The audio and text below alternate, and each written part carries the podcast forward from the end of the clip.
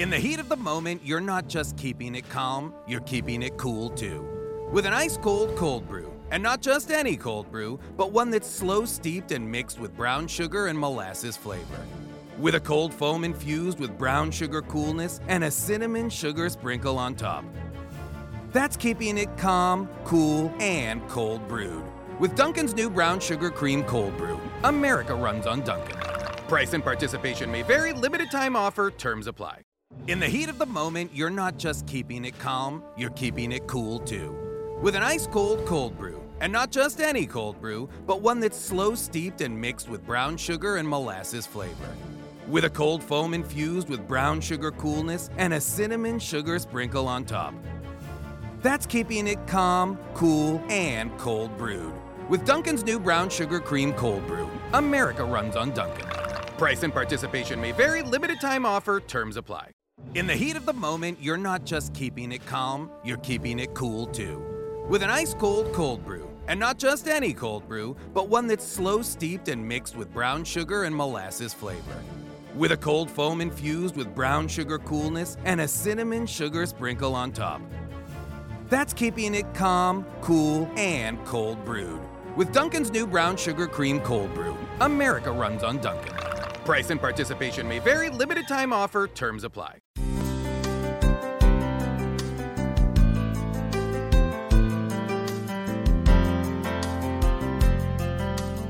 Welcome to Mission Evolution Radio Show with Gwilda Wiyaka, bringing together today's leading experts to uncover ever deepening spiritual truths and the latest scientific developments in support of the evolution of humankind. For more information on Mission Evolution Radio with Gwilda Wiyaka, visit www.missionevolution.org. And now here's the host of Mission Evolution, Miss Gwilda Wiyaka. Welcome. I'm so glad you can join us on Mission Evolution, where we bring the latest knowledge from today's leading experts to support your evolutionary process. I'm your host, Gwilda Wiyaka. This hour, we'll discuss when spirit and medicine meet. If there's one professional that dances the gate between life and death, it's medical doctors. While, for the most part, doctors are taught and encouraged to pay attention to the physical only, what unexplained phenomenon have they observed in these extreme situations? What have they experienced that they keep to themselves to remain professional? How can these experiences evolve the way we view medicine and spirit? With us this hour to delve into this amazing topic is Dr. Scott Kolbaba, the author of Physicians Untold Stories. Dr. Kolbaba is an internist in private practice in Wheaton, Illinois. He graduated from the University of Illinois College of Medicine with honors and did his residency at Rush Presbyterian St. Luke's Medical Center in Chicago and at Mayo Clinic in Rochester, Minnesota.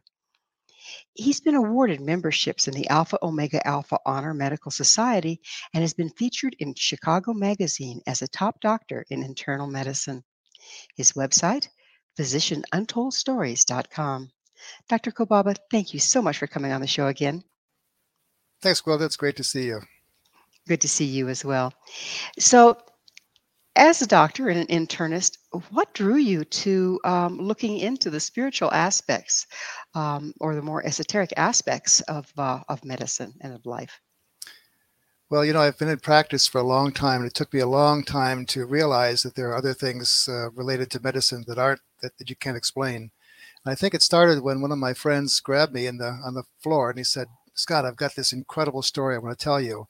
And um, I said, okay, go ahead and tell it to me. But he, he wouldn't right there because he was afraid other people would hear it. So, so we had to go into an empty patient room and he started to relate this incredible story to me about uh, he was he was doing surgery on one of my patients and all of a sudden she arrested from probably the antibiotic that was given to her and uh, they took a, a, while to get her going uh, but they finally were able to get her get her back and um, when uh, Dr. There's Dr. Mokel that, that was the doctor telling me the story. When he was doing CPR on the patient, uh, she finally came back, and uh, the person doing CPR before him wasn't doing an adequate enough job, so he had to give the person a kind of a shove aside to to uh, to, to get in there and, and, and really save her life. And so uh, she survived. She went to the ICU afterwards. And then uh, about two days later, when Dr. Mokel was ready to discharge her, he was talking about what happened. And she, and, and she surprised him by saying, I saw the whole thing happen. I saw the person that you pushed aside to, to do the CPR. I, um, I watched the, and he, she described some very detailed things that, that no one could have told her the color of a stethoscope and the dress the one of the techs was wearing and things like that that that no one would have known. And she also said when I was when I was looking uh, down at myself, my grandmother came to me, who's been dead for a number of years, and said, "That's not your time to come. I'm I'm saving a place for you, but this is not your time, and so you'll have to go back." And she did. And by this point, Dr. Mokel kind of got weak knees and sat sat down and didn't quite know what to say. He's a pretty scientific kind of a guy and trying to figure out, you know, how science can explain this, and he just he just couldn't. And so when he told me that story, I thought, I wonder if other doctors have had experiences like this that they, you know, with, that they just simply can't explain scientifically. So I started hanging out in the doctor's lounge and asking docs if they had any unusual stories, and I was really surprised because you know doctors don't talk about this. They're they're pretty conservative. They don't want to be on the extreme edge of things. They don't want people thinking that they uh, are seeing visions and and ghosts and things like that. So um, it took a little bit to, to drag some of these stories out of doctors, but they finally, many doctors came came uh, came to me and, and and told me these incredible stories. And I thought I better write these down because this is this is something that I've never heard before because doctors don't talk about this, and that's how the book got started. Dr. Kolbaba, did did you find some um, you know things you had to reconcile between your medical training and what you were hearing and, and all the different stories? Was did you have kind of a crisis of faith of sorts? Well, this is something you don't learn in medical school. You don't learn about uh, you know dreams that foretelling the future events. You don't learn about uh, uh, you know uh, apparitions that that came to doctors that that uh, helped them save somebody's life.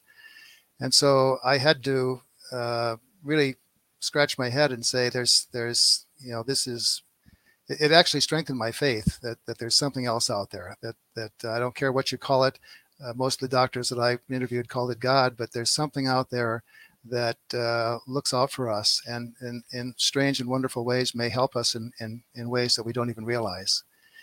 And so uh, I'm I'm delighted that the doctors were able to recognize that too, and and when they saw the number of doctors that were coming coming forth, I think they all uh, got a little reassured that uh, you know patients wouldn't shun their practice when they realized that they had a, a dream that uh, saved somebody's life.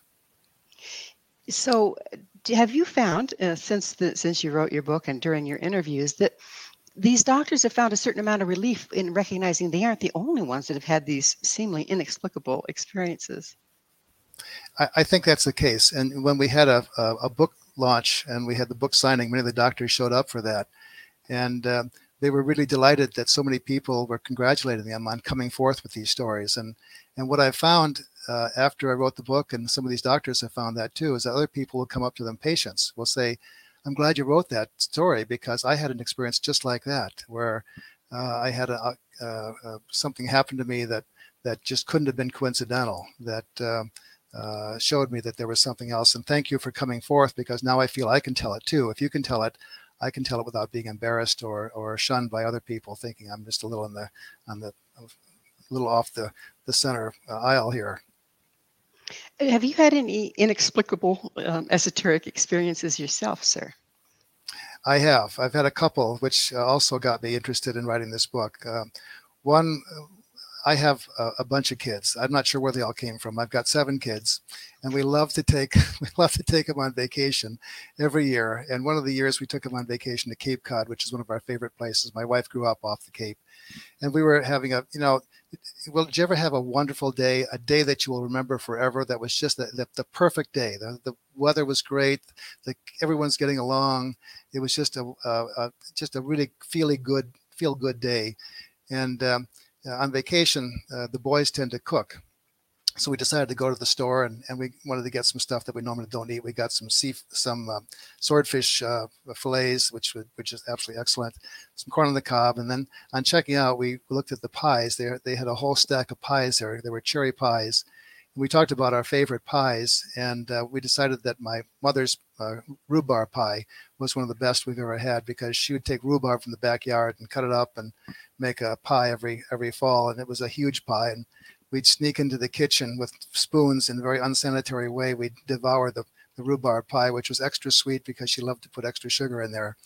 And so we decided that you know if, if my mother was alive, she had died before the vacation, unfortunately, and we decided that if if she was here, she'd make us a rhubarb pie, and and so that was our favorite pie. So we got back to the house. We made the we made the swordfish uh, steaks, and we uh, had everything. It was just a wonderful meal. And then we got out the cherry pie. My wife cut the cherry pie up and served it to everyone. And when I took a bite of the of the, the piece of cherry pie on my plate, I got goosebumps.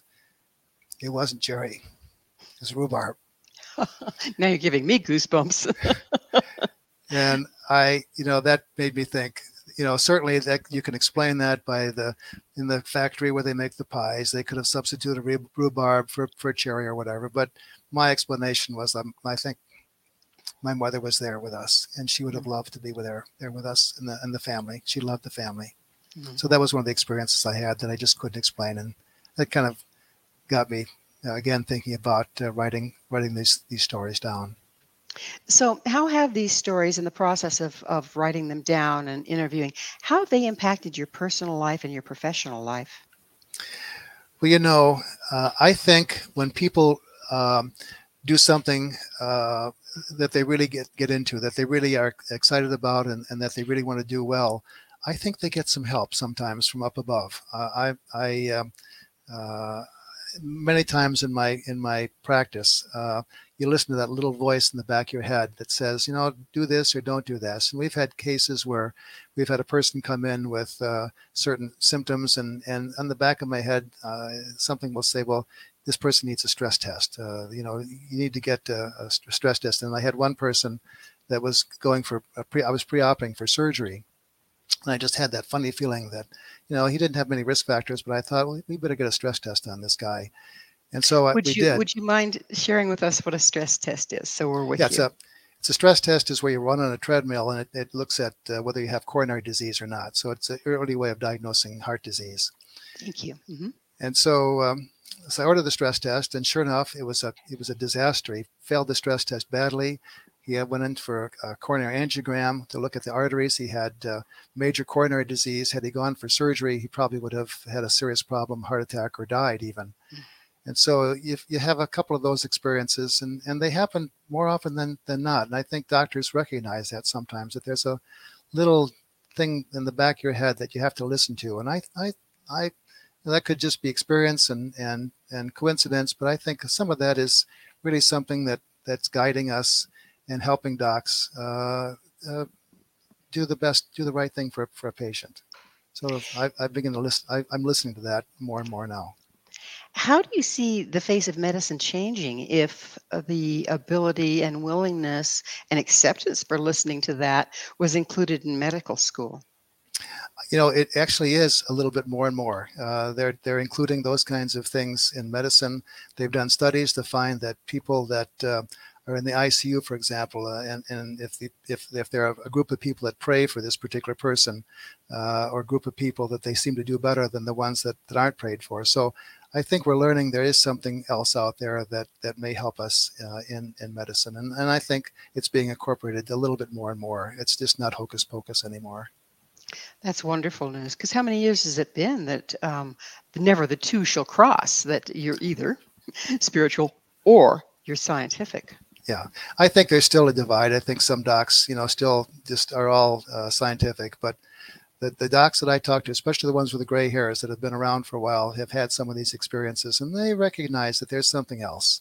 And there's there's uh, there, there's things that that uh, happen to them that that uh, you just can't explain uh, one of my uh, orthopedic surgeons, for example, was a, a, medical student at University of Iowa. Wanted to stay there. didn't get into the residency program for some reason, and uh, was that was the greatest disappointment of his life.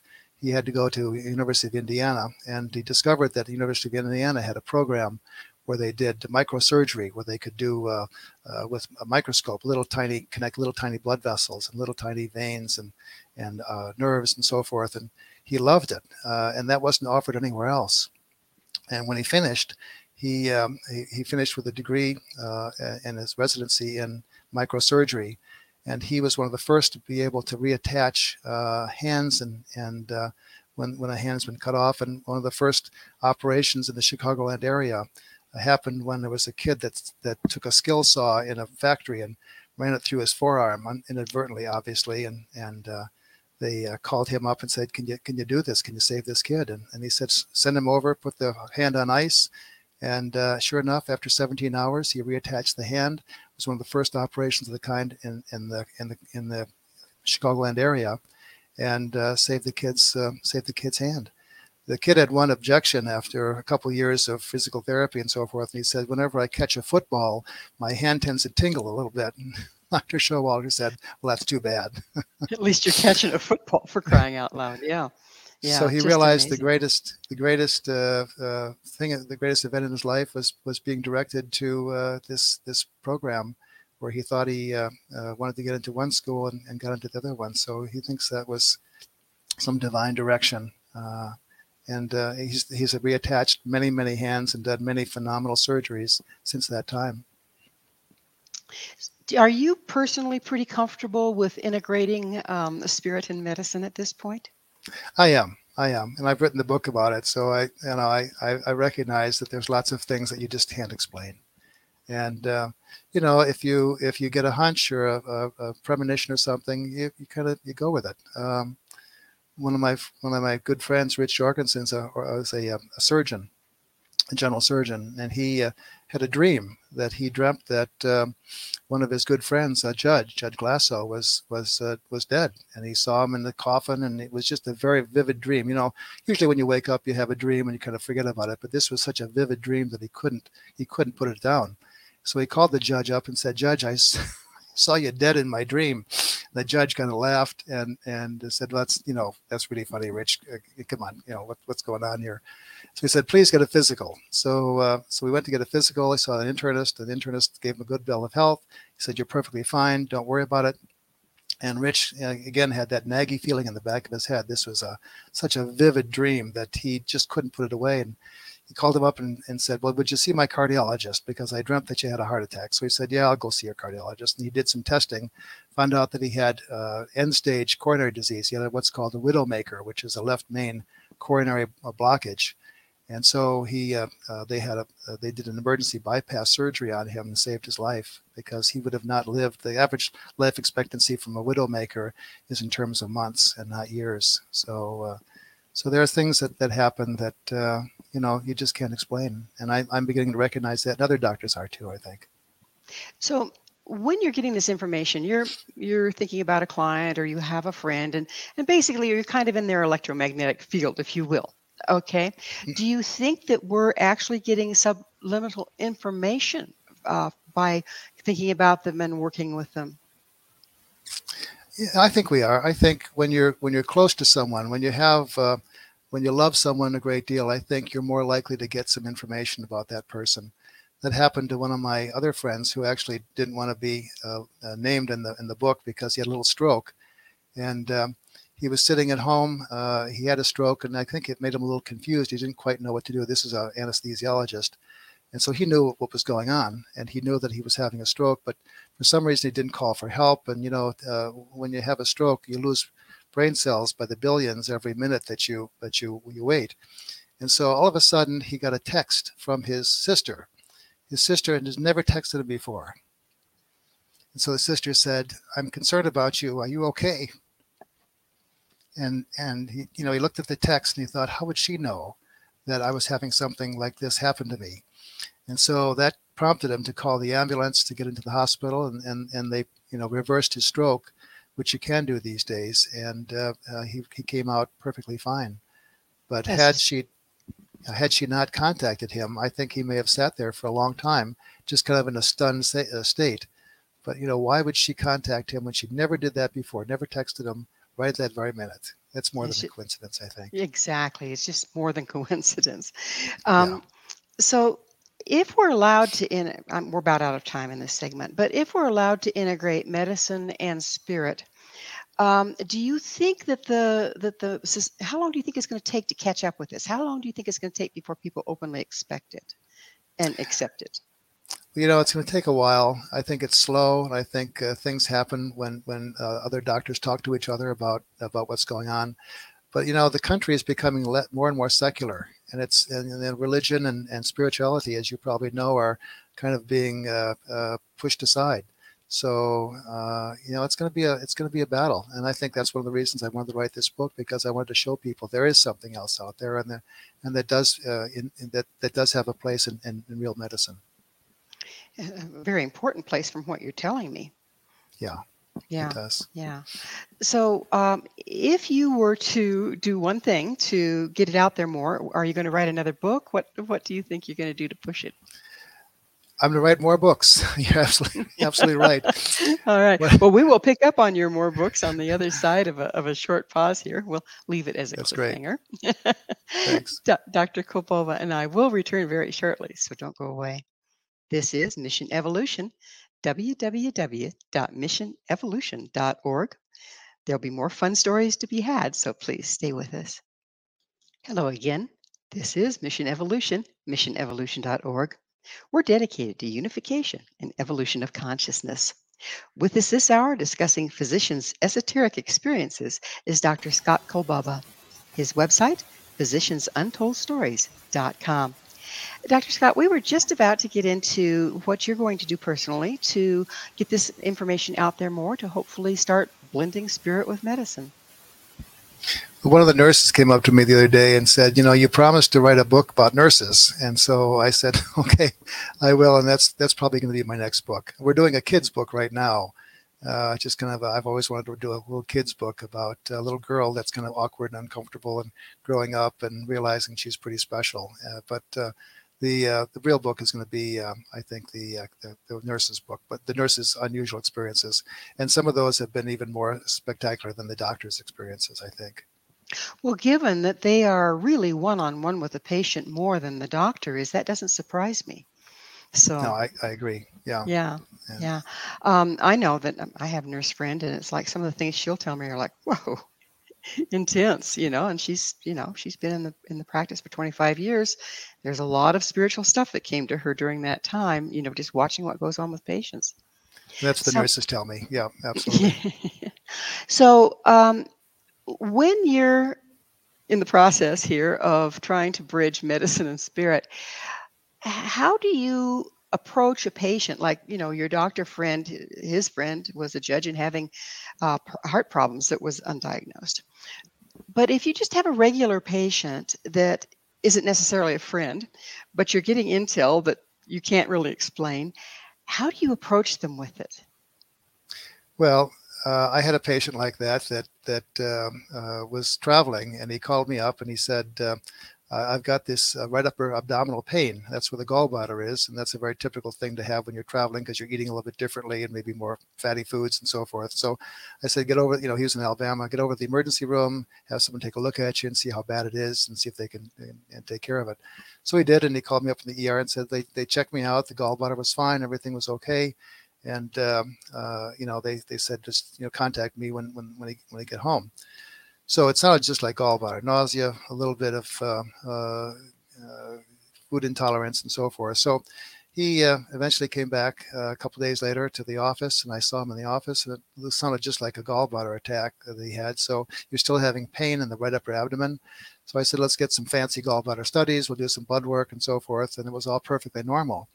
And you know it's very frustrating when you have a person that you can't quite diagnose and you think it's one thing and and uh, you're sitting there and he's in pain and so uh, a, a, day or so later i woke up in the morning and you know how you, you just have this like my friend that that thought he uh, his his the judge would would uh, have some serious heart disease i just had a feeling that this guy had something else going on and uh, I said, well, you know, uh, I called him up about seven o'clock in the morning and I said, you know, I've been thinking about you and been worried about you.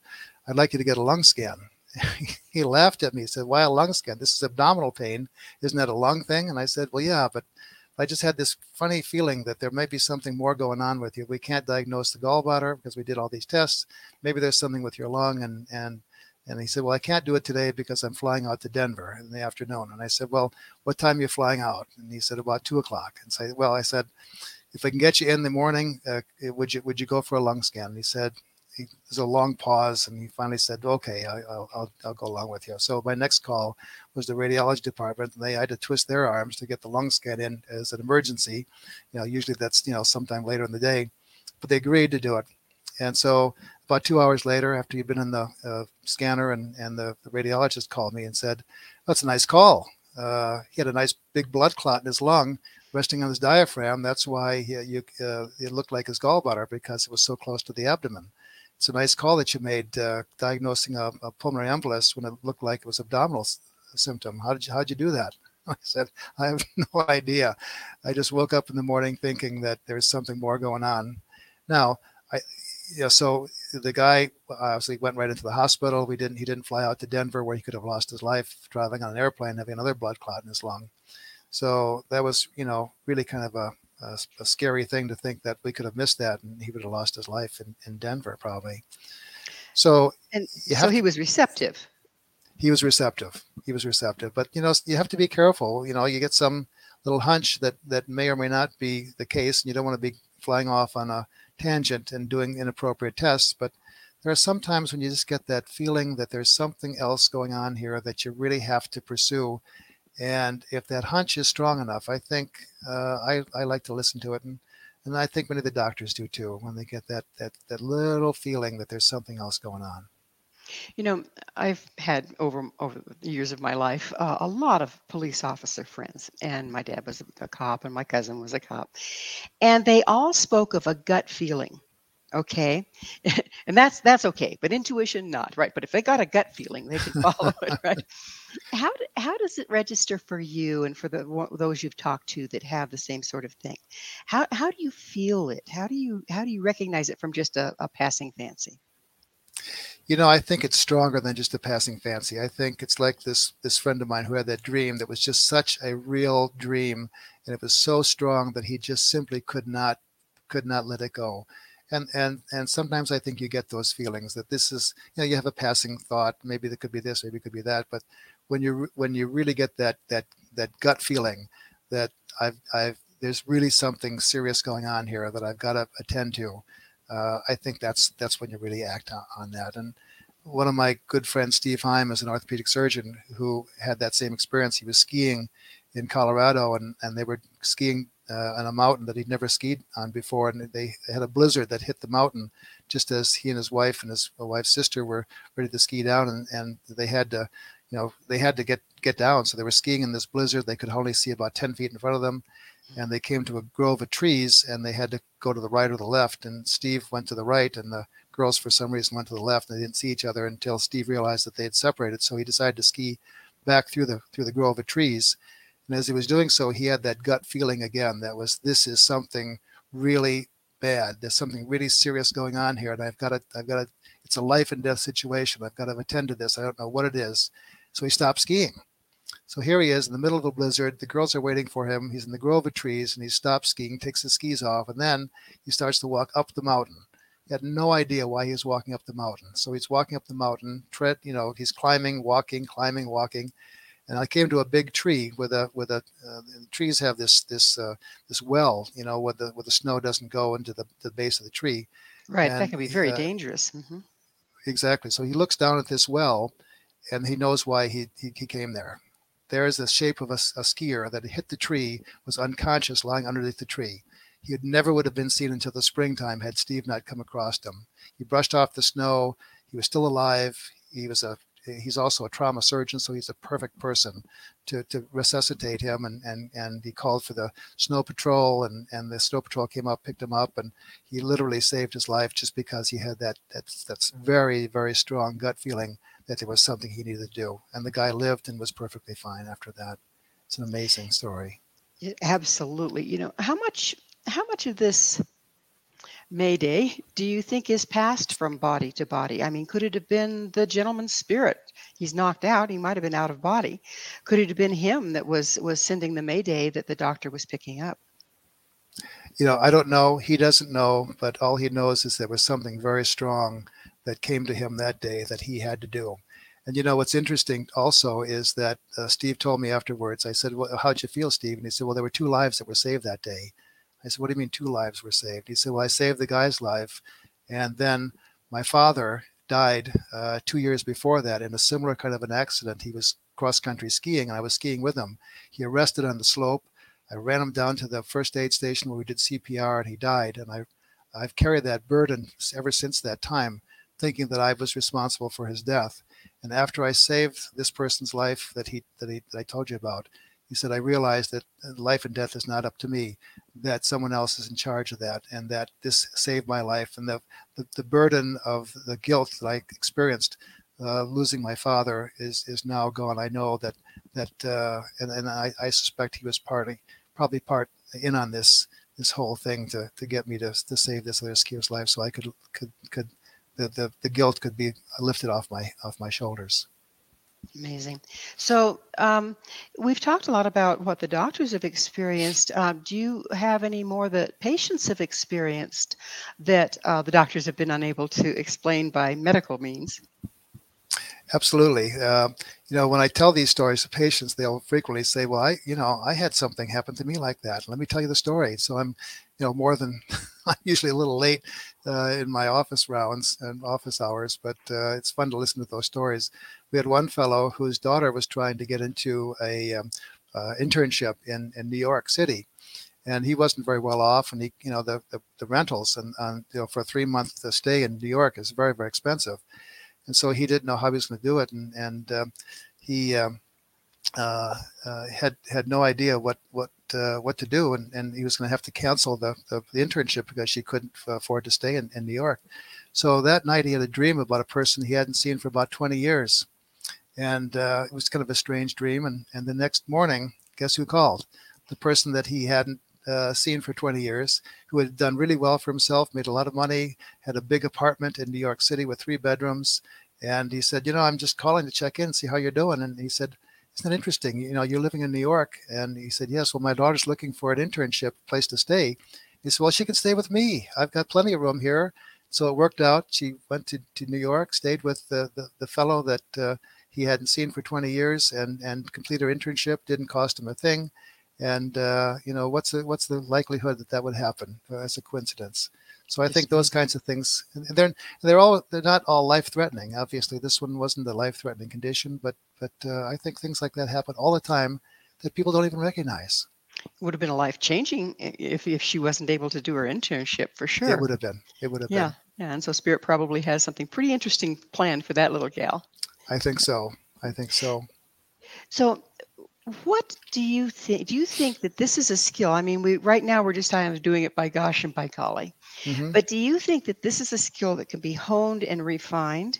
And if so, does everybody have the capacity, or is it like playing basketball? I don't play basketball. Too short. You know, wrong gender.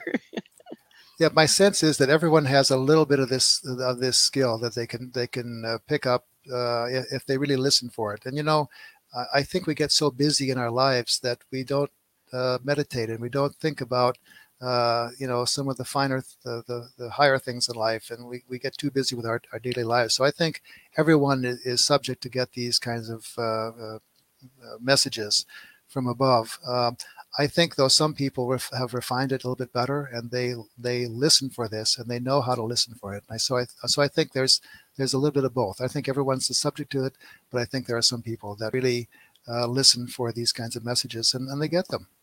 And I think you, miracles happen almost every day. I'm with you. Do you feel that there is training? Um, so, say for instance, there's a lot of um, old, old, old modalities out there that could possibly be useful in our modern medicine. Um, I'm I'm a shamanic teacher and practitioner, but I'm mm-hmm. also a preceptor for the University of Colorado School of Medicine.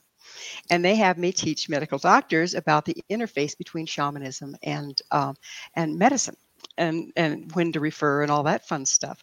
So there is movement in that direction. Do you think there's other um, old forms that used to deal in refining and honing our ability to read on the esoteric level that we could use? I'm sure there are. I, I haven't looked into it personally, but I, am sure there are uh, ways of, of teaching people how to, to listen for those kind of uh, uh, uh, messages that that uh, would help all of us. So you probably would know better than I would teaching that at the medical school. But uh, yeah, I'm sure that I'm sure there there are there are methods and, and training that that can be gotten to, to learn to listen. What's What's wonderful is the acceptance that is starting to show up. Is are you, are you noticing that in medical schools that people are more open to this? Yes, the young docs really are. Some aren't. You know, some of them look at me like this woman really needs to get on some meds. but, but, I'm but, sure but, that's the case. Mm-hmm. But there's a lot of them that are just they're very gifted. They've had experiences themselves, and they want to figure this out. And don't you think medicine will be greatly enhanced if they do? Uh, for sure for sure. I think uh, you know, I, I think anytime we take on a worthwhile cause, I think there's there's some help that comes uh, that we just can't quite explain, and uh, so I think that would be a great a great thing. And congratulations for for doing that kind of work at the university. It's, it's a awesome. real pleasure, and it gives me hope seeing these wonderful people that are going into medicine. Just gives me hope. So um, I understand that speaking of daughters, that you had an mm-hmm. experience with your own daughter. We have a little my time. daughter Would you Lucci, share that with us? Yes, my my daughter Lucci is uh, she likes to dance and sing. So she was in show choir, and they uh, dance and sing at the same time, and they uh, jump around on, on bleachers, which is uh, with high heels on. So it's a little, little dangerous. There have been no major accidents there that I know of. But Lucci had a, a major uh, competition in Onalaska, Wisconsin, and we live in near Chicago. So uh, the bus uh, took off to go to Onalaska one afternoon, and we followed the bus about an hour later. And then we, the next thing I know, a couple, couple hours into the trip, we got a call from Lucci and said, "Well, Dad, there was a little bit of a fire, but we're okay, and uh, we're we're just waiting for another bus."